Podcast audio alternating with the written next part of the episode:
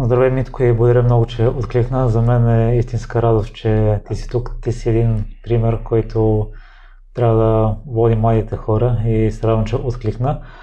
Нека да започнем първо с образованието. Ти си завършил немската в София, след това си заминал в чужбина, в Англия, с ясната идея да се върнеш. Но първо разкажи защо избра немската.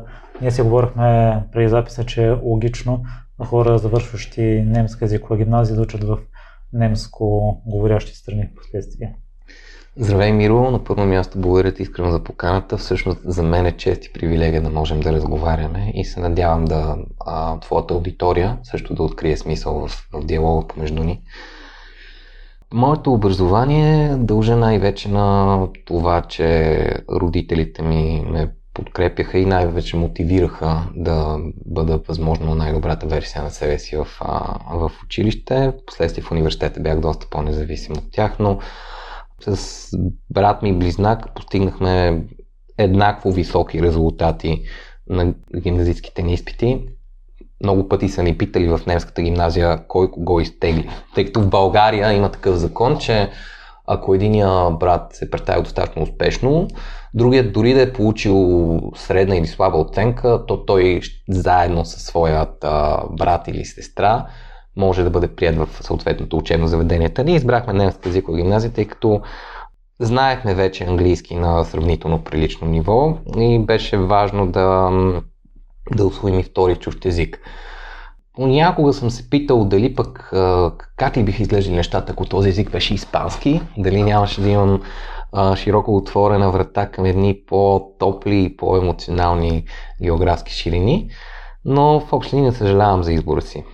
Бях девети клас, когато, когато някак си усетих този порив да не следвам мейнстрим течението на свои съученици към Германия или Австрия, а по-скоро да се ориентирам към острова, защото търсех възможност да бъда, да бъда част от един огромен мегаполис като Лондон, до който се бях докоснал в рамките на две седмици, когато ти за първи път само за две седмици се окажеш на, на такова място, което събира в себе си света, ти, идвайки от една по-малка общност, оставаш в известна степен възхитен.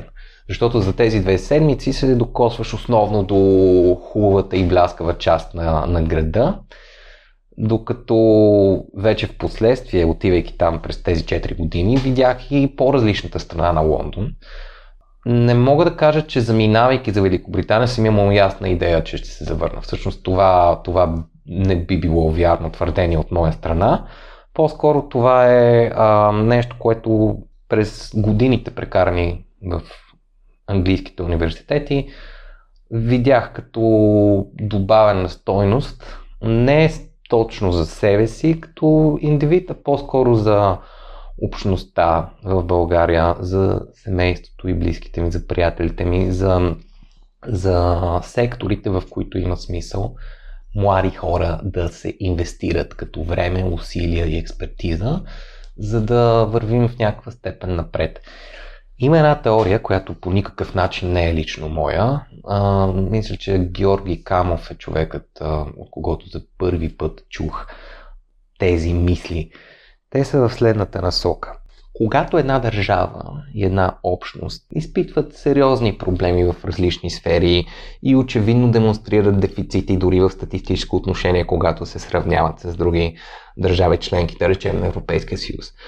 Та, една такава държава като нашата, всъщност с всичките си проблеми, предлага много по-широк спектър, много по-широко поле за социални дейности, за предприемачество, за разрешаване на тези проблеми посредством а, дейности от начало на микрониво, а в последствие свързвайки се с все повече хора, да можеш да растеш, да мултиплицираш своя ефект и действително да достигаш до, до целеви групи и, и до хора, които които също ще почувстват ефекта от това, което правиш. Знам, че това в момента звучи много абстрактно като теория, но вярвам, че и примерите положителни на непримирими хора и организации около нас не са едни или два.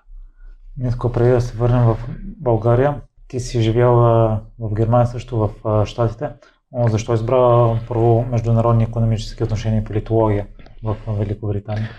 Ами аз отидох в Великобритания поначало в университет, който читам, че беше под възможностите ми. Бакалавърската си степен изкарах в университет, който на местно английско ниво по-скоро второразряден, ако не и треторазряден. И това някакси ме накара да, да търся по-високи върхове в академичния свят и успявайки да бъда на най, наистина на най-високо ниво в целия департамент с, с студенти от, от цял свят, реших, че ще се пробвам за магистратура в Лондонското училище по економика и политически науки, което наистина е сред топ университетите в, в цяла Европа. И в крайна сметка бях прият там.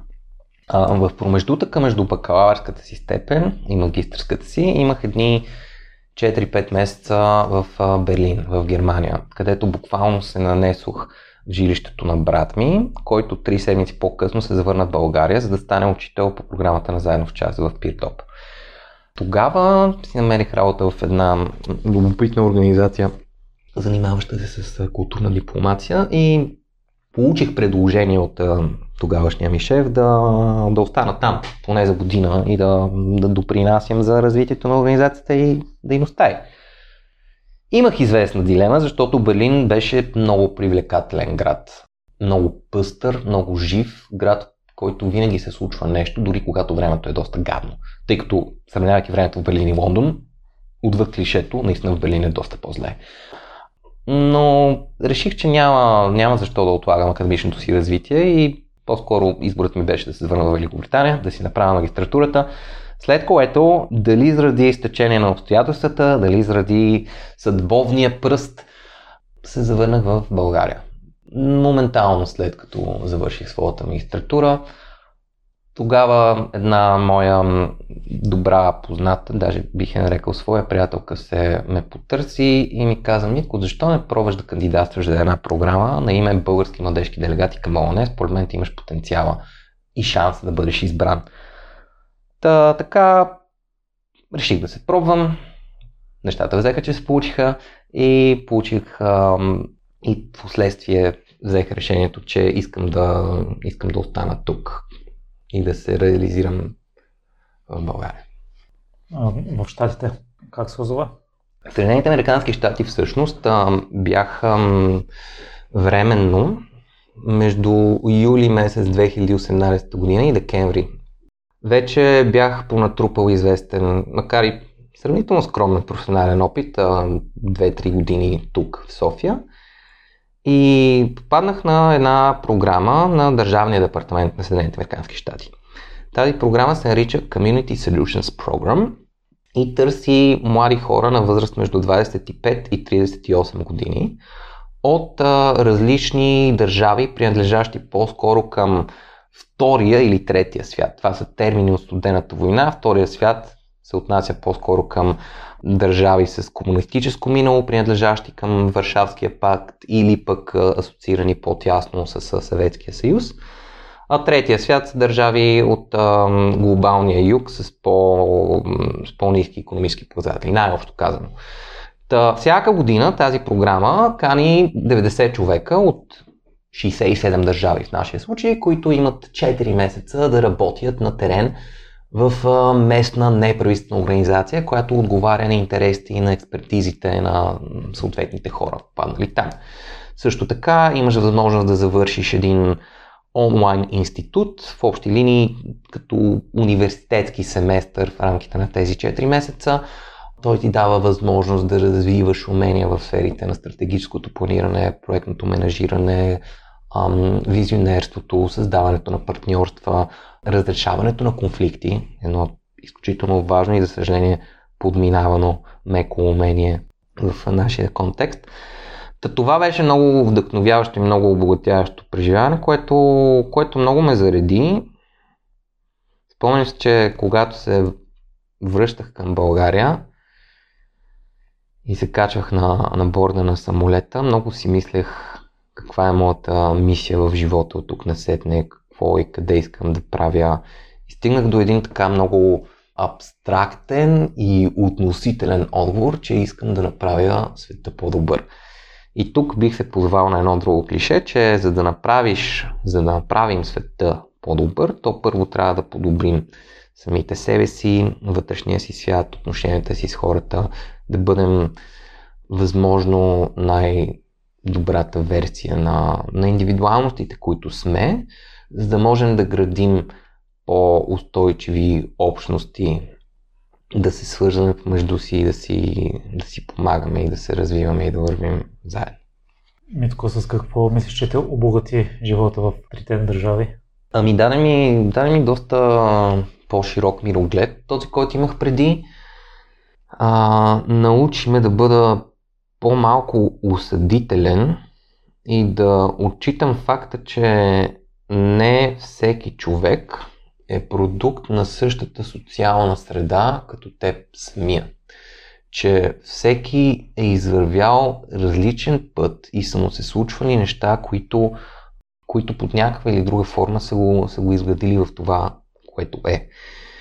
И по-скоро, когато около себе си имаш повече различни хора, много лесно можеш да влезеш в конфликт с тях. Много лесно можеш да а, потърсиш а, такава ескалация на напрежението. Било то заради културните различия или идеологическите убеждения, да речем.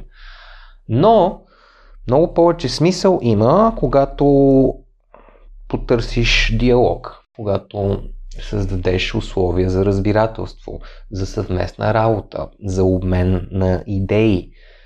Това е нещо, което за мен беше много ценно като урок в трите държави, където съм прекарал известно време.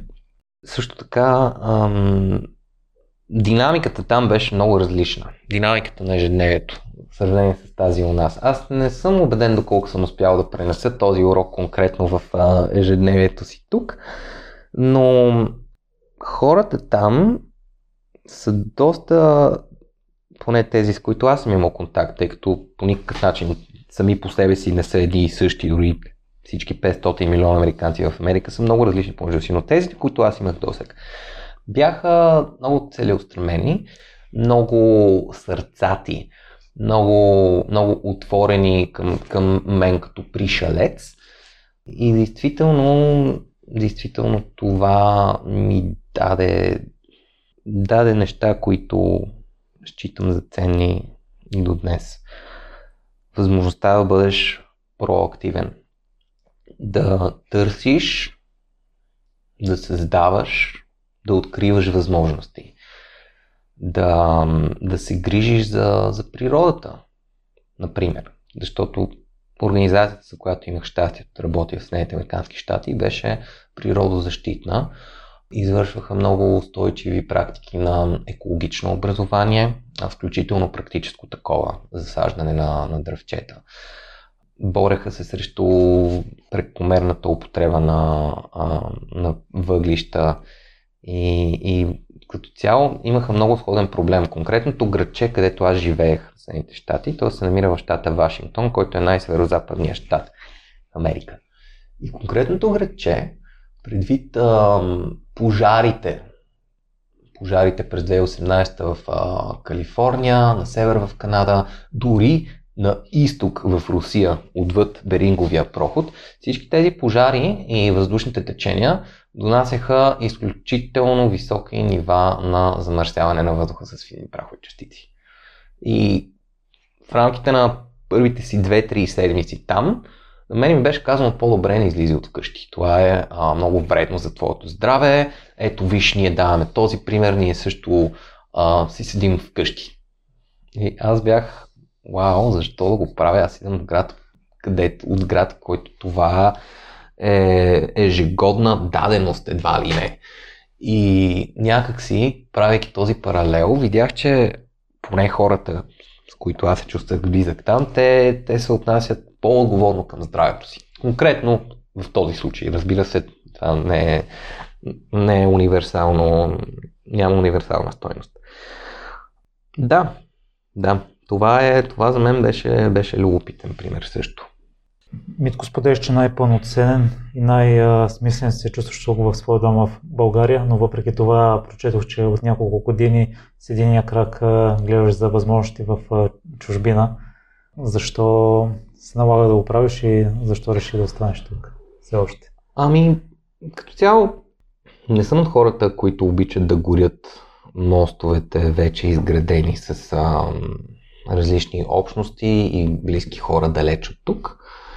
И неведнъж, неведнъж са ми предлагали моята кръстница, мой биш колега, моя много близка приятелка, в, това са все хора в Северна Америка, в Штатите и в Канада, да, да се пробвам, да ми подадат ръка и да, да замина отново там, но този път в по-дългосрочен порядък. А, като цяло тази година беше доста, доста необичайна, да я нарека. И малко ме разобеди, че пътя ми е там за сега. Но отвъд, отвъд това, че съвсем естествено немалка част от хората а, в България трябваше да, да останат вкъщи, да ограничат не само социалните, но, но в някои сектори, конкретно и в моя професионалните си дейности. Това ми даде повече свободно време да мисля за, за творчество, за писане, за а, развитие на нови проекти отново тук. Тоест някакси малко забавих това вихрено, устремно темпо, което а, има някаква далечна имагинерна цел. А опитах да се фокусирам върху по-дребните ежедневни неща тук на терен, които мога да, мога да правя и които да оставя след себе си. Та, това е нещо позитивно, отвъд а, всички доста, доста черни неща, които се случиха през последните 12 месеца.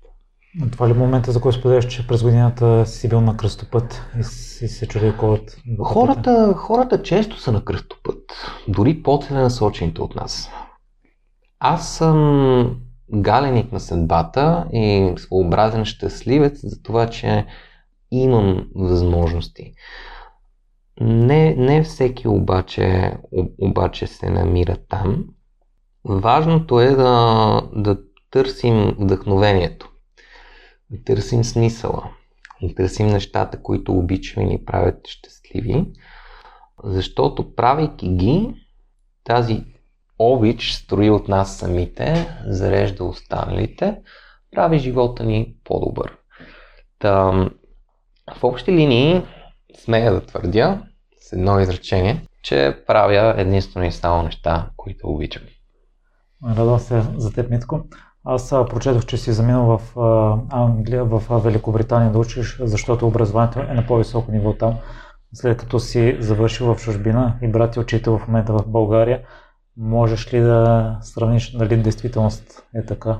Конкретно обучението в Великобритания е много бизнес ориентирано, много по-забързано и това не носи непременно положителни резултати.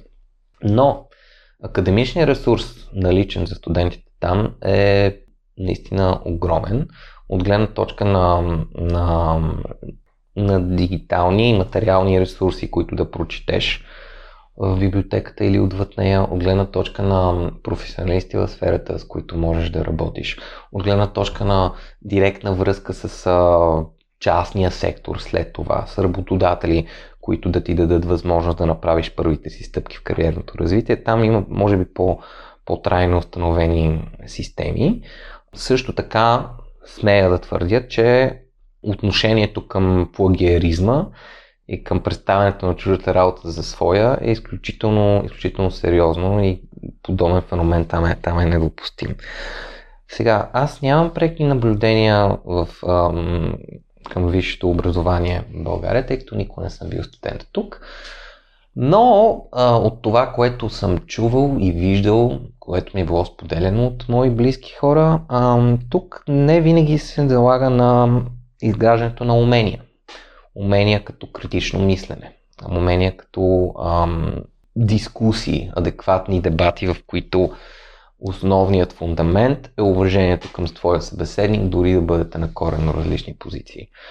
И така, в общи линии, аз смятам, че една от панацеите за нашето общество и необозримото ни бъдеще е именно достъпът до качествено образование и то на всички нива, не само на университетско такова, а още от а, началното училище.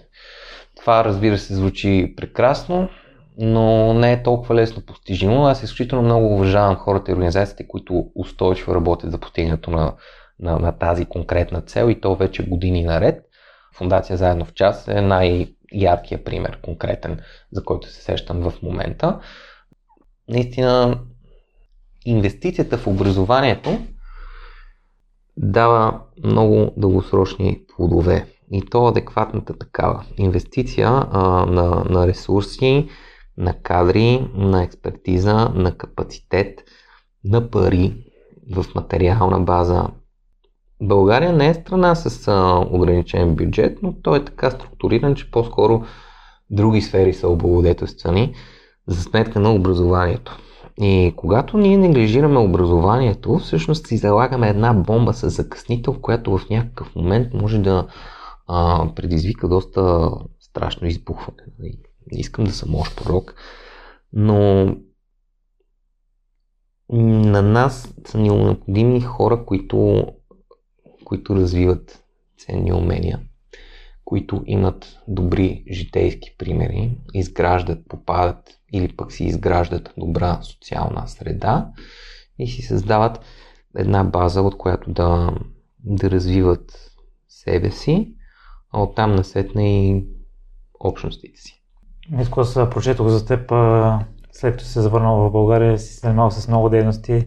Определяте за историк, екскурзовод, за дружеството на ООН вече споменахме и си се основател на Free Sofia School. Да. А, хронологично, как се развиват те? М- когато се прибрах в България, започнах работа за една от най- сериозните неправителствени организации, на един своеобразен think tank, какъвто е Център за изследване на демокрацията. Там има невероятни експерти в няколко различни сфери. Може би, ако някога съм допускал грешки в живота си, една от тях е тази, че не си дадох възможност да остана там по-задълго. Ами беше гласувано доверие и имах, имах шанса да го направя, но малко се въодушевих от едни възможности за развитие с повече млади хора около мен самия, с едва ли не повече свобода на действие и работа по вдъхновяващи общностни проекти. А, заминах за Южна Корея тогава по една програма на ЮНЕСКО. Там прекарах две седмици в, в, един, в един международен лагер с а, 17 души от а, няколко различни страни и в общи линии а, всеки ден вършихме много готина земеделска работа, а, буквално на, на няколко километра от, от морската ивица. Помагахме на местните фермери и така преживяваш, преживяваш един естествен селски живот, който те доближава до майката земя. От 9 до 6 се грижиш за, за нейните плодове, а в последствие това, което си това, което тя ти е дарила, ти го слагаш на своята трапеза заедно с хората около теб. Това беше едно много интересно и прекрасно преживяване. Със сигурност, повратен за мен момент беше а, включването ми в Сдружение 365. Сдружение 365 е една неправителствена организация, създадена преди 10 години. Нейният пилотен проект е най-известният такъв Free Sofia Tour. Като цяло, може би много рядко, много рядко съм виждал толкова много прекрасни хора на едно място. Хора, които не поставят граници пред себе си, а хора, които постоянно създават и постоянно развиват и постоянно генерират изключително позитивна обратна връзка от всеки докоснал се до нас и нашата работа. И тя е много по-всеобхватна от а, една двучасова обиколка из центъра на София. Всъщност, ние възприемаме себе си като едни посланици на нашия град, като посланици на България, като тези хора, които му магиосват, завладяват и потикват нашите гости да се завърнат тук отново. И да откриват повече от, от невероятната ни природа и, и всеобхватна култура. Да я споделят със своите близки у дома, за да могат и те да се докоснат до нея в последствие. Като цяло, с а, изключителният, а, изключителният човек и мой близък приятел Томислав Рашков, решихме да сложи, да отворим нова страница в социалната програма на Сдружение 365. Защото нашата неправителствена организация, не както казах, не иска просто да разхожда хора, но иска да развива известна, а, известна социална дейност. В миналото тази социална дейност бе ориентирана към деца, настанени в, а, в домове, а, деца лишени от родителска грижа. Впоследствие деинституционализацията и затварянето на повече такива домове интересна, в известен смисъл обезсмислила социалната ни програма да се развива конкретно в тази ниша. И двамата с Томи тогава решихме, че какво ни обединява двамата и какво искаме да правим. Образование, гражданско образование, работа с младежи, които освояват нови практически ценни умения и променят средата около тях. Учат чрез преживяване, учат чрез забавление, свързват се помежду си, създават приятелства и те самите започват да, да развиват себе си, да, да се въвличат в нови проекти, които вече дават резултат. Аз не съм впечатлен. Това по никакъв начин не се дължи единствено и само на Free Sofia School като инициатива, а по-скоро на, на тази екосистема, за която, за която говорим, от повече млади хора въвлечени в образователни или в социални или в предприемачески дейности. И наблюдавам, че доста успешно се изграждат мостове между такива хора и гимназисти. И то гимназисти не непременно от най-елитните софийски училища, каквато е, да, да речем, английската или испанската гимназия, ами от, от образователни институции с по-нисък рейтинг, да речем, ако изобщо рейтинговата система може да е адекватно приложима в образователен, в образователен план. Та, така, благодарение на Сдружение 365 с моите колеги участвах в създаването на музей, който музей смея да твърдя, е в топ 3 в цяла София. Този музей се нарича The Red Flat, иначе казано на чист български червеният апартамент и пресъздава ежедневния бит на обикновено българско семейство от епохата на Народна република България, по-скоро последното десетилетие на комунистическия режим у нас, през 80-те години. Всичко в този музей е абсолютно автентично и ти дава възможност да се преживееш живота на баба ти и дядо ти, буквално. Повечето музеи са изключително стрикни в а, отношенията си с а, посетители, не позволяват да докосваш експонатите.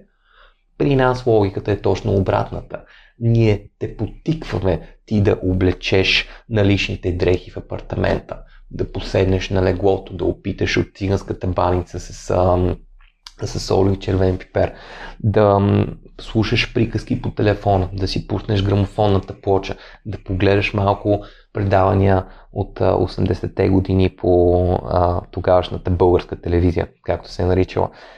Наистина, наистина мястото е много специално и по-моему, макар че представлява фурор за чуждестранните ни посетители, то би било доста интересно и за, и за местната публика. А, наскоро имахме двама посетители в музея. Аз мисля, че изпуснах трамвая и закъснях буквално с две минутки вече стигайки там, пред самия музей, вече ме чакаха двама младежи в 9 и в 11 клас, които бяха изпратени твоя учител. Той им беше казал, идете да разгледате този музей, той много ще ви допадне. И когато ти видиш тези хлапета, буквално да се омагиосват и два часа да не могат да се отлепят от всичко, което откриват вътре, ти си казваш, това наистина има смисъл. И има смисъл. Също водили сме цял клас на съответното място, хора, които бяха устойчиво и активно въвлечени в Free Sofia School. И беше, беше особено магично да наблюдаваш как те рефлектират върху своето детство и върху това преди 40 години. Да а, оценяват плюсовете, които имат, но пък и минусите. Какви могат да бъдат минусите? В крайна сметка днес просперираме много повече. Да, разбира се, това е така. Но някакси ам, младежите прекарват прекалено много време залепени а, в своите телефони или пред компютърните екрани и по-малко време в игра помежду си на улицата, в някакви такива неща, които изглеждат доста романтично сега, погледнати, погледнати назад. Разбира се, за хората, които са били част от тази епоха, може и да не са били напременно такива, но наша основна философия в червения апартамент е да бъдем максимално неутрални, защото темата сама по себе си е конфликтна, съвсем естествено, но ние представяме по начин, по който а, не предполага конфликт. Това звучи много интересно. Аз за първ път чувам за този музей Митко. До съвсем скоро беше номер едно в TripAdvisor, но дойде някакъв французин, който не знаеше бъкъл английски, оставя ни лошо ревю и вече сме номер две зад музейко.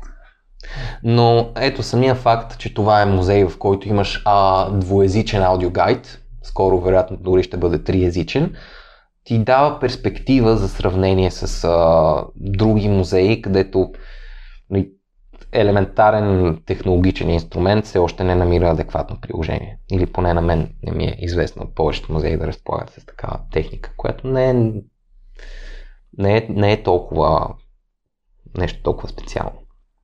Но да, ние, екскурзоводите, в Free София тур, в Free Пловдив тур, където също се случат ежедневно обиколки в вечния град, нашата философия е да подаряваме преживяване на хората. Нещо, което действително да остане с тях и да ги топли поне до края на престоя им тук. Смея да твърдя, че се умяваме да го правим. Още повече, че не малко от гостите на София и на Пловдив виждат в нас първата отправна точка първите хора, които да им дадат определени насоки какво, как и къде могат да преживеят в нашите два най-големи а, български града. И наистина ние им правим една пътна карта на възможно най-вдъхновяващите, смислени, ползотворни от наша гледна точка неща, които те могат да си подарят, докато са тук у нас. Митко, с една друга твоя дейност също си е подарил преживявания на хиляди хора. Става въпрос за книгата за Христо Проданов. Пропуснахме да кажем, че ти си запален планинар от 12-13 годишна възраст. Какво първо те е спечели в това? Защото може би определя бъдещето ти. А, наистина се надявам историята на Христо Проданов по пътя към върха да, да има толкова широка аудитория и да се чели хиляди хора. А, това би било заслуга по никакъв начин не само лично моя, а най-вече на издателството, с което работих, българска история.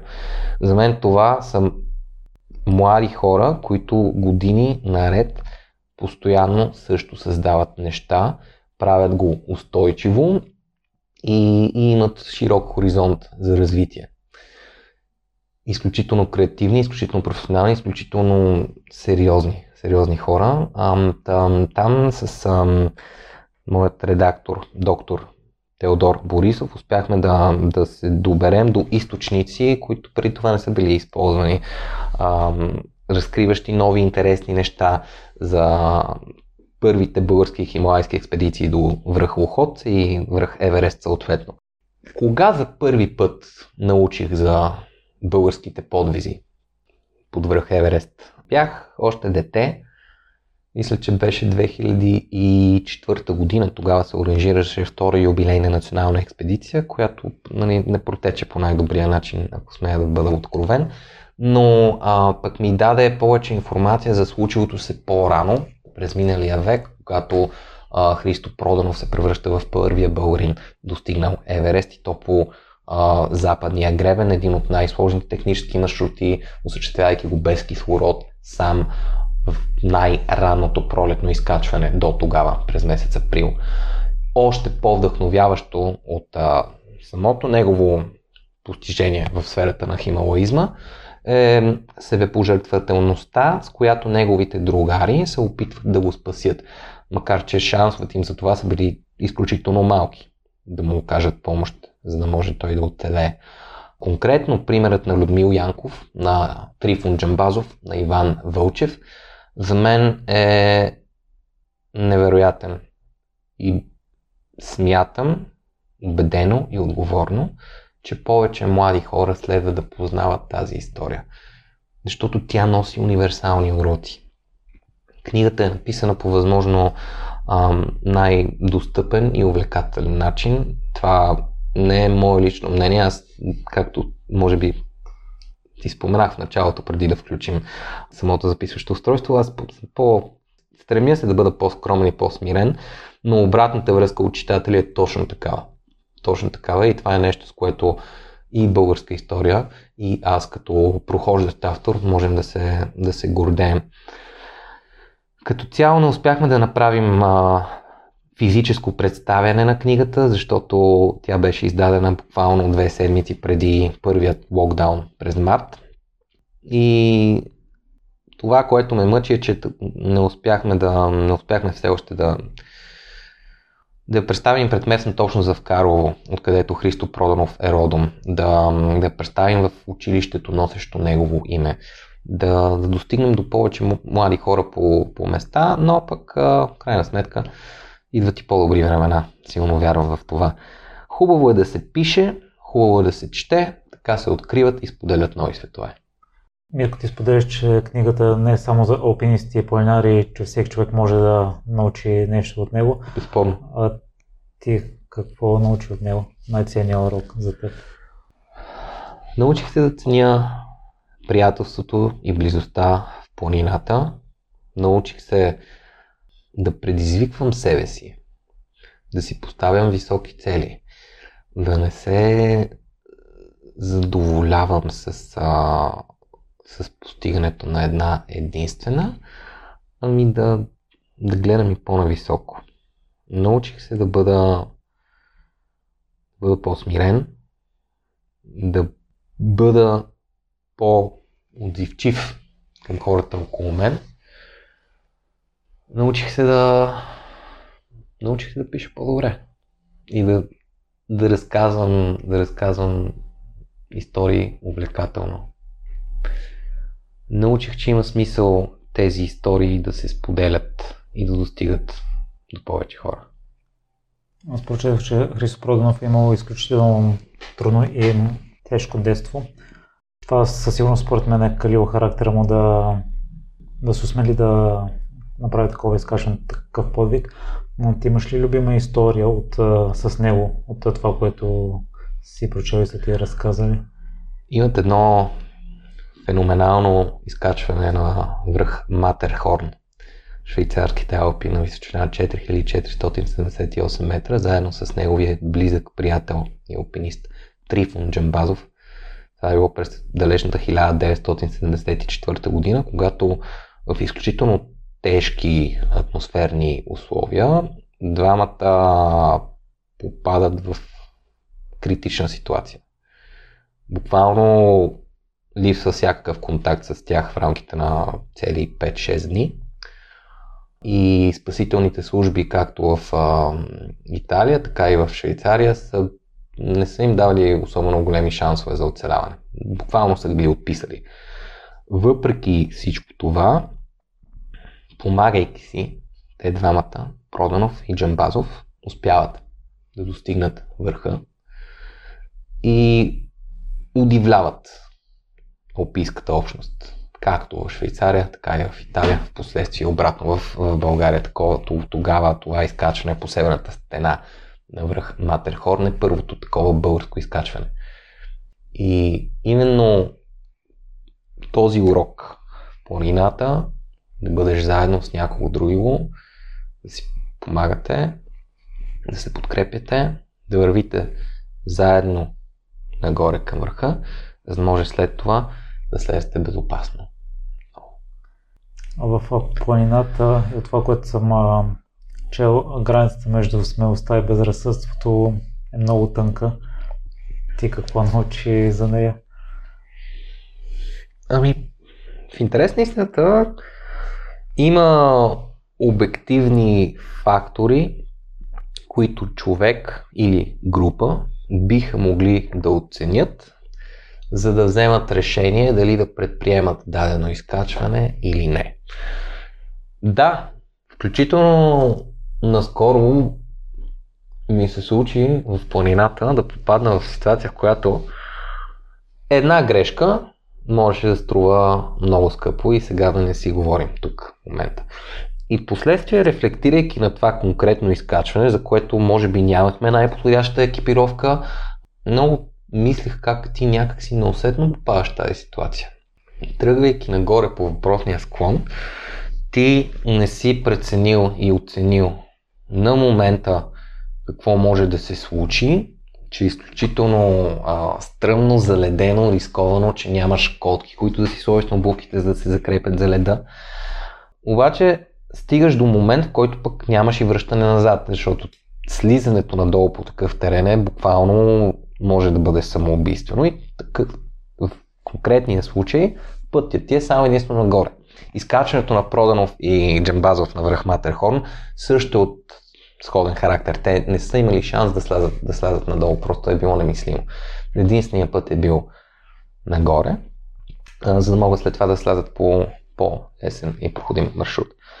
Но в крайна сметка понякога, понякога човек просто не се, не се усеща, не си дава сметка. Затова е хубаво да има, да има хора около себе си, които да, да вкарват баланс, да могат а, да ти окажат подкрепа, съответно и ти на тях, ако има нужда от такава. Но уроци в планината има много. И със сигурност има и по-подходящи хора от мен, които да, да ги споделят. Хора с, а, с по-тясна експертиза, конкретно в а, скалното катерене, конкретно в планинското водачество. Аз смея да твърдя, че съм любител планинар, макар да съм изкачвал най-малко върхове. Съм по-скоро човек, който те първа има какво да учи, а не аз да научавам някого друго на тези тънкости. Ти споделяш в едно това участие и аз също съм съгласен с теб, че като че ли стана мейнстрим изкачването на високи върхове. Аз съм чувал, че за да изкачиш Еверест е необходимо само да си платиш, не е необходимо да имаш толкова специализирана подготовка. Mm-hmm. Ще ми се и твоите наблюдения. мисля, че, мисля, че последно време имаше известно завишаване на критериите, т.е. желаящите да стъпят на Еверест, да речем, да са покрили поне някакъв минимум от изкачени 6000 или 7000. А, това е информация, която все пак би трябвало да се верифицира и, и, и провери по, по-конкретно, но безспорно, комерциализацията в Хималайте е на лице. Тя има своите, бих казал, подчертано негативни ефекти за самата планина и за връзката на човека с нея. Защото да, вадиш едни пари и всичко е, всичко ти е уредено, прекарани са ти въжетата, изградени са ти лагерите, налична ти е екипировката. Характера на тези изкачвания е коренно различен и променен. Тези, които се случват, да речем, днес, в сравнение с това, което ам, Христо Проданов, Людмил Янков и компания са правили преди, преди толкова години. Тогава те действително съвсем, съвсем сами са си изграждали всичко. Разбира се, и те са ползвали услуги на шерпи, но, но са били дейни и дейни участници в прокарването на парапети, в изграждането на лагери, в, в носене на товари, в цялата огромна хамалогия и тежка работа, която трябва да се случи, за да е възможно изкачването. Всъщност това е много важно да се знае за алпинизма конкретно, че да, разбира се, историята помни имената на изкачилите върха, но не по-малко значение имат всички от тези, които са положили основата, за е възможно това изкачване. Конкретно такъв тип експедиции, като първите български хималайски експедиции, са, са, са пример именно за това. И отборният дух, доколкото го е имал тогава, е бил важна предпоставка за финалния успех. Митко, в едно твое участие те питаха за твоя Еверест и ти тогава отговори, че написването на втората книга, тя също е за един твой близък приятел, алпинист, планинар. Говорихме си преди записа, че не е толкова популярна личност, но също има какво да се разкаже за него. Би ли ни открехнал за него? Би ли ни разказал? В а, началото на тази година с а, част от по-близките си приятели обсъдих зародилата се идея да напишем книга озаглавена Мемуари за Марио, посветена на нашия близък приятел доктор Марио Шкодров, който за съжаление загина в Стара планина преди две години.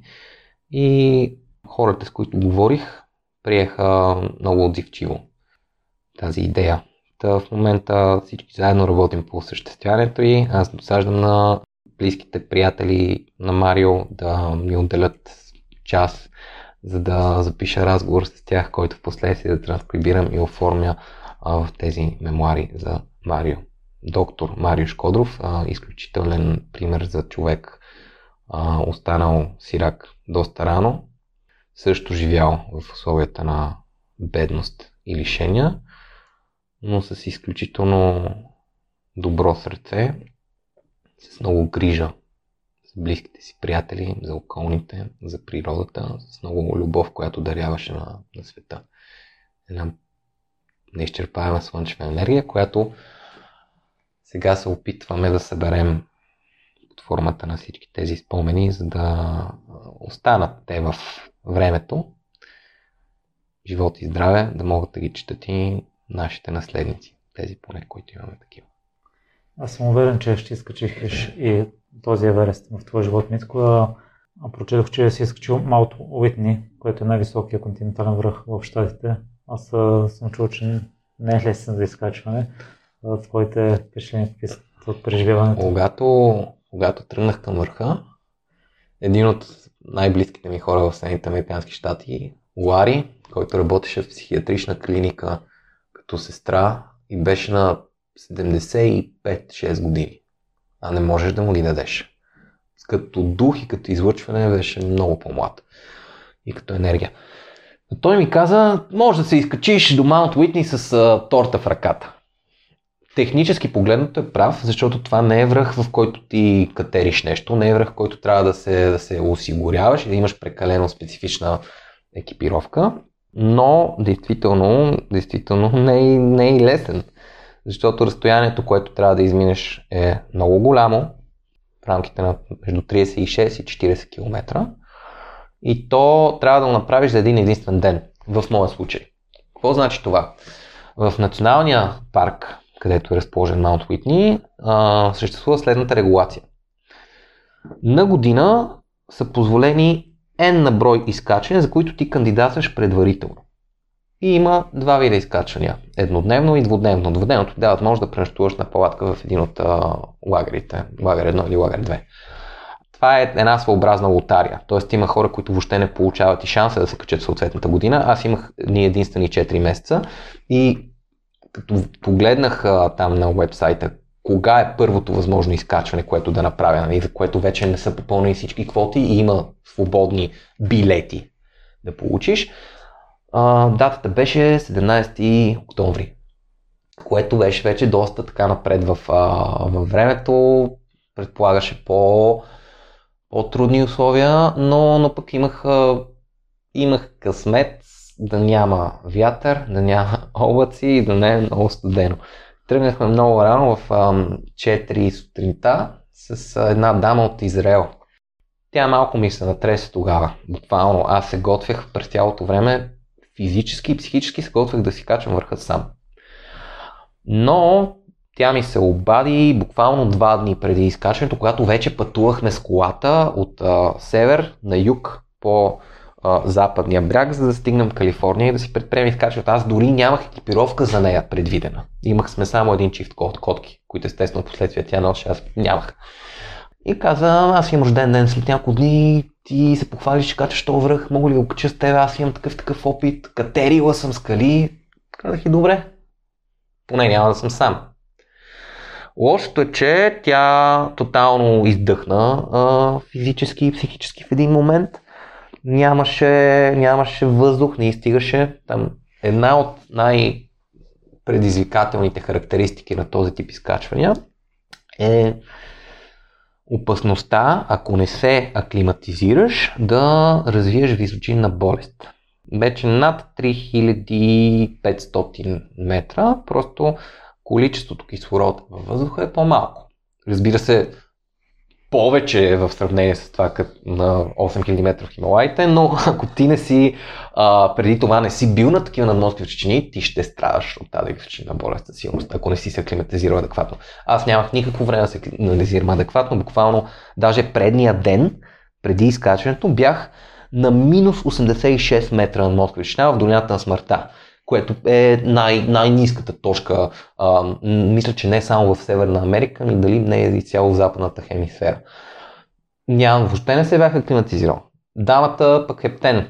Даже ако сравним, аз все пак съм от София, все пак редовно катерия, дори в Съединените щати бях на град с надморска височина около 400 метра, да речем. А тя е от Израел и беше, беше в Флорида, точно до, до морето.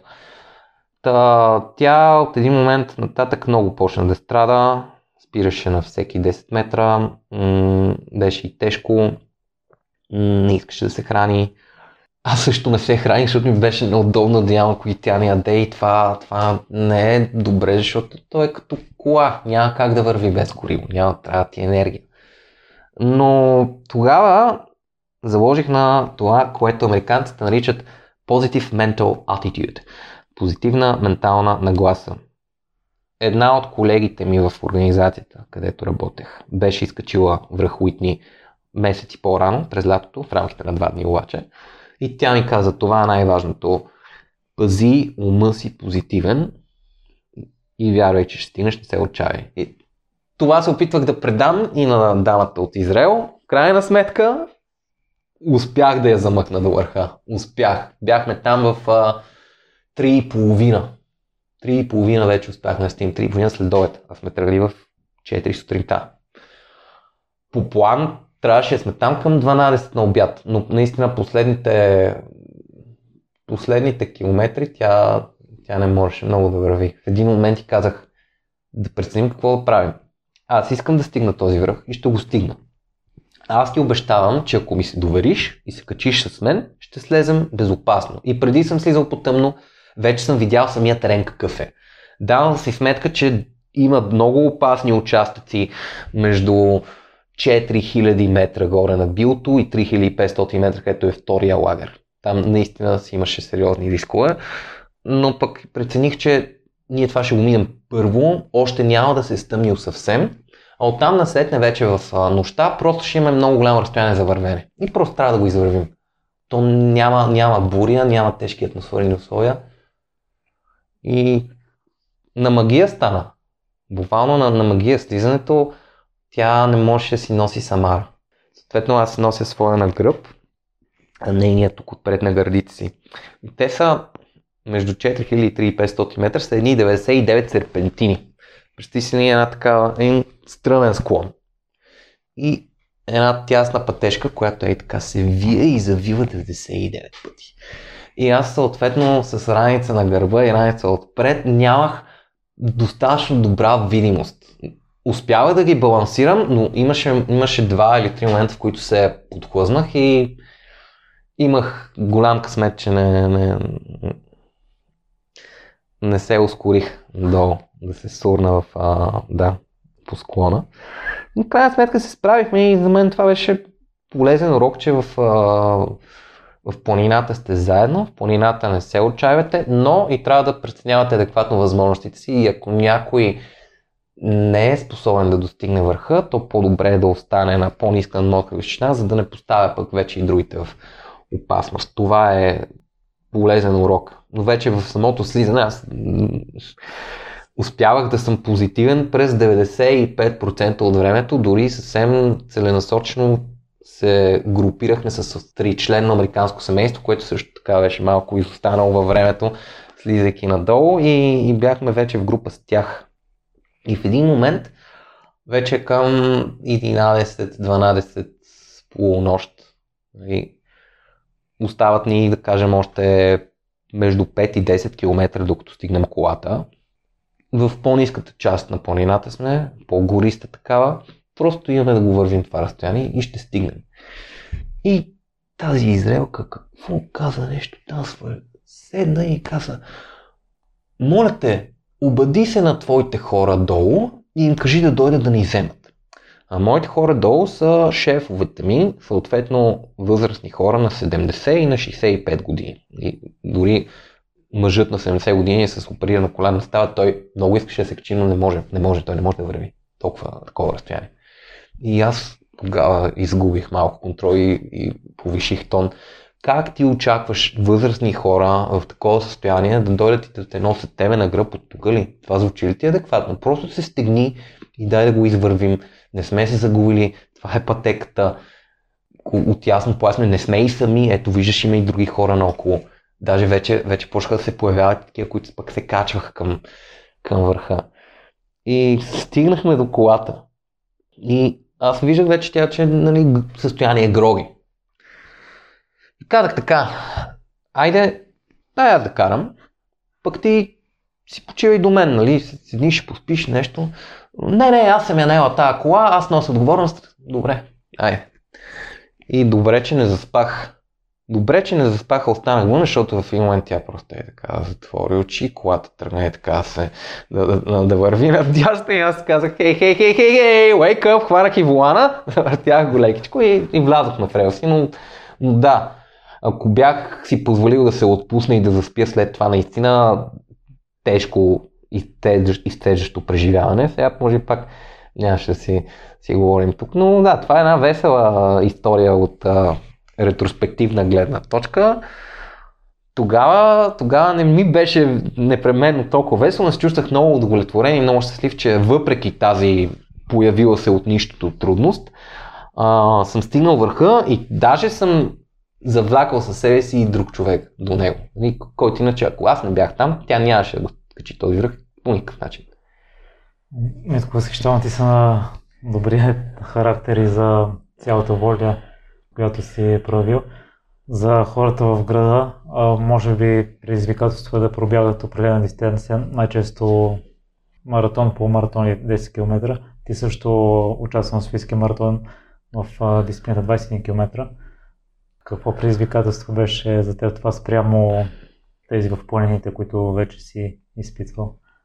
Беше аз го правя за втора поредна година всъщност. Беше прекрасно, че можех да тичам редом до своя брат Близнак и най-добрия си приятел по Софийските улици и булеварди, стартирайки от е, идеалния център на София едва ли не и стигайки до квартала, в който съм прекарал първите 10 години от живота си, Левски Г. А, виждайки блока, в който съм роден и израснал. Това за втора поредна година е такъв маршрут и за мен си остава като много, много готино и приятно преживяване, много здравословно такова освен това. Аз по никакъв начин не съм най-добрия маратонец, напротив, даже трябва да тренирам повече, за да мога да, да тичам по-бързо и на по-големи разстояния, но, но не винаги се умявам да го правя устойчиво, особено в зимни условия, макар че точно този следовец с брата ми сме се забрали малко да, малко да потърчим в парка. Тичането е здраве. Тичането е, е наистина здраве и аз бих си позволил ако темата ти е интересна и ако търсиш повече непримирими хора, с които да говориш, един потенциално невероятен събеседник би бил Бойко Благоев, който а, пък тази година си изтича всички 41 км. Бойко, освен всичко, е съосновател на Сдружение 365 и в момента работи в представителството на Европейската комисия в, в България. Изключително ам, ангажиран и хубав човек. Митко, и къде слушателите могат да свържат с теб, да посетят музея и да си купят книгата? Ами, книгата Пътя към върха, историята на Христо Пронов на издателство Българска история е налична за закупуване онлайн от техния вебсайт или пък физически от тяхната книжарница на, на улица Генерал Гурко в центъра на София. Не само там, разбира се, но там е на най-преференциалните ни. Доколкото знам обаче, може да се закупи и в а, немалко други, други книжарници. Надявам се, вярвам, моля се, че ще се успокоят ам, епидемиологичните условия в България, че ще намалява заболемостта и смъртността прогресивно и че рано или късно ще се върнем към нормален порядък на работа. По-настоящем не провеждаме обиколки и музея не работи, защото се съобразяваме с всички, с всички въведени, въведени противоепидемични мерки. Ако всичко е наред, музея би трябвало да отвори още през януари. обиколките може също да станат възможни в началото на годината или на пролет, но каквото и да кажа, би било просто гадаене. А от друга страна, едно нещо, което започнах да правя тази година, малко на шега стартираха, в последствие така ме грабна, че за 2 или 3 месеца направих около 17 куиза. И то всеки един на различна тематика от предишната. Тези куизове се случат в Теос Bar. Той също в момента не, не работи заради, заради ам, противоепидемичните мерки. Ако всичко е наред и се успокоят нещата, надявам се, че скоро ще е възможно да дойдете на квиз. Ам, с колегите по Сдружение 365 правихме няколко опита за виртуални квизове. Free Sofia Tour Quiz, вече с въпроси тясно свързани с София и историята, културата, ежедневието, настоящето на, на града, които бяха много успешни, с а, много сериозен интерес и ангажираност от страна на, на участниците. Предстои да видим и да премислим как би могло да, да ги осъществяваме устойчиво. До сега са се случвали три пъти надявам се, че от новата година ще е възможно да се случат по-често. Друго нещо, което Сдружение 365 започна тази година е така речения София Treasure Hunt. Лов на съкровища из града, където хора се разделят на различни отбори. Да речем 30 участника са разделени на 6 отбора с по, с по 5 члена във всеки един отбор и в рамките на час и половина трябва да стигнат до 10 различни локации в центъра на София и да изпълнят 10 различни предизвикателства, задачи на всяка една от локациите. Тези предизвикателства са от най-различен характер, креативен, исторически, отборна игра, физически дори. Наистина, наистина се потрудихме да създадем нещо много готино и смислено, което е адаптирано и за българи, и за чуженци. В две версии може да се провежда. Правихме няколко пилотни трежер хънта през лятото, когато това беше възможно, защото в момента не е и напълно разбирам защо, които получиха изключително позитивна обратна връзка. Последствие през ноември месец се включихме и в София Game Night, едно от последните неща, които сме, сме осъществявали преди втория локдаун и там също всички участници останаха повече от доволни. Какво си се провалил, Митко? Какво съм се провалял? В много неща. Много неща. В отношенията си с хората. Нарядко. Но а, това също е процес на учене и процес на, на растеж. Със сигурност има има личности, които са били близки до сърцето ми и са остали разочаровани от мен и това са едни от най-тежките житейски провали, които някой може да, да преживее. Кои са уроците, които научи за взаимоотношенията с хората? Най-важното е да бъдем отворени, открити и честни сърца едни към други. И да не, да не, да не влизаме в а, непрестанни конфликти, да не търсим ескалация в отношенията, да бъдем по-възприемчиви, по-разбиращи и оказващи помощ и съдействие там, където са необходими. А с какво се гордееш най-много? С написването на книгата за Христо Пранов. Благодаря много за днешното участие, Митко. И аз като теб пожелавам да но ситуацията се успокои и следващата година на спокойствие да вършиш всички дейности, с които се захващаш, да излезе втората ти книга в печат, защото нещата, които вършиш са много смислени и много полезни за развитието на хората, на града, на държавата ни. Благодаря ти, аз, Миро. Желая успех на теб лично и на непримиримите за напред. Благодаря. Благодаря ти, че остана до края. Ако този епизод е вдъхновил, изпрати го на трима приятели. А ако искаш да споделиш мнението си с мен или да ми дадеш препоръка, пиши ми във Facebook страницата на Непримиримите подкаст. Мисля, ден ти желая.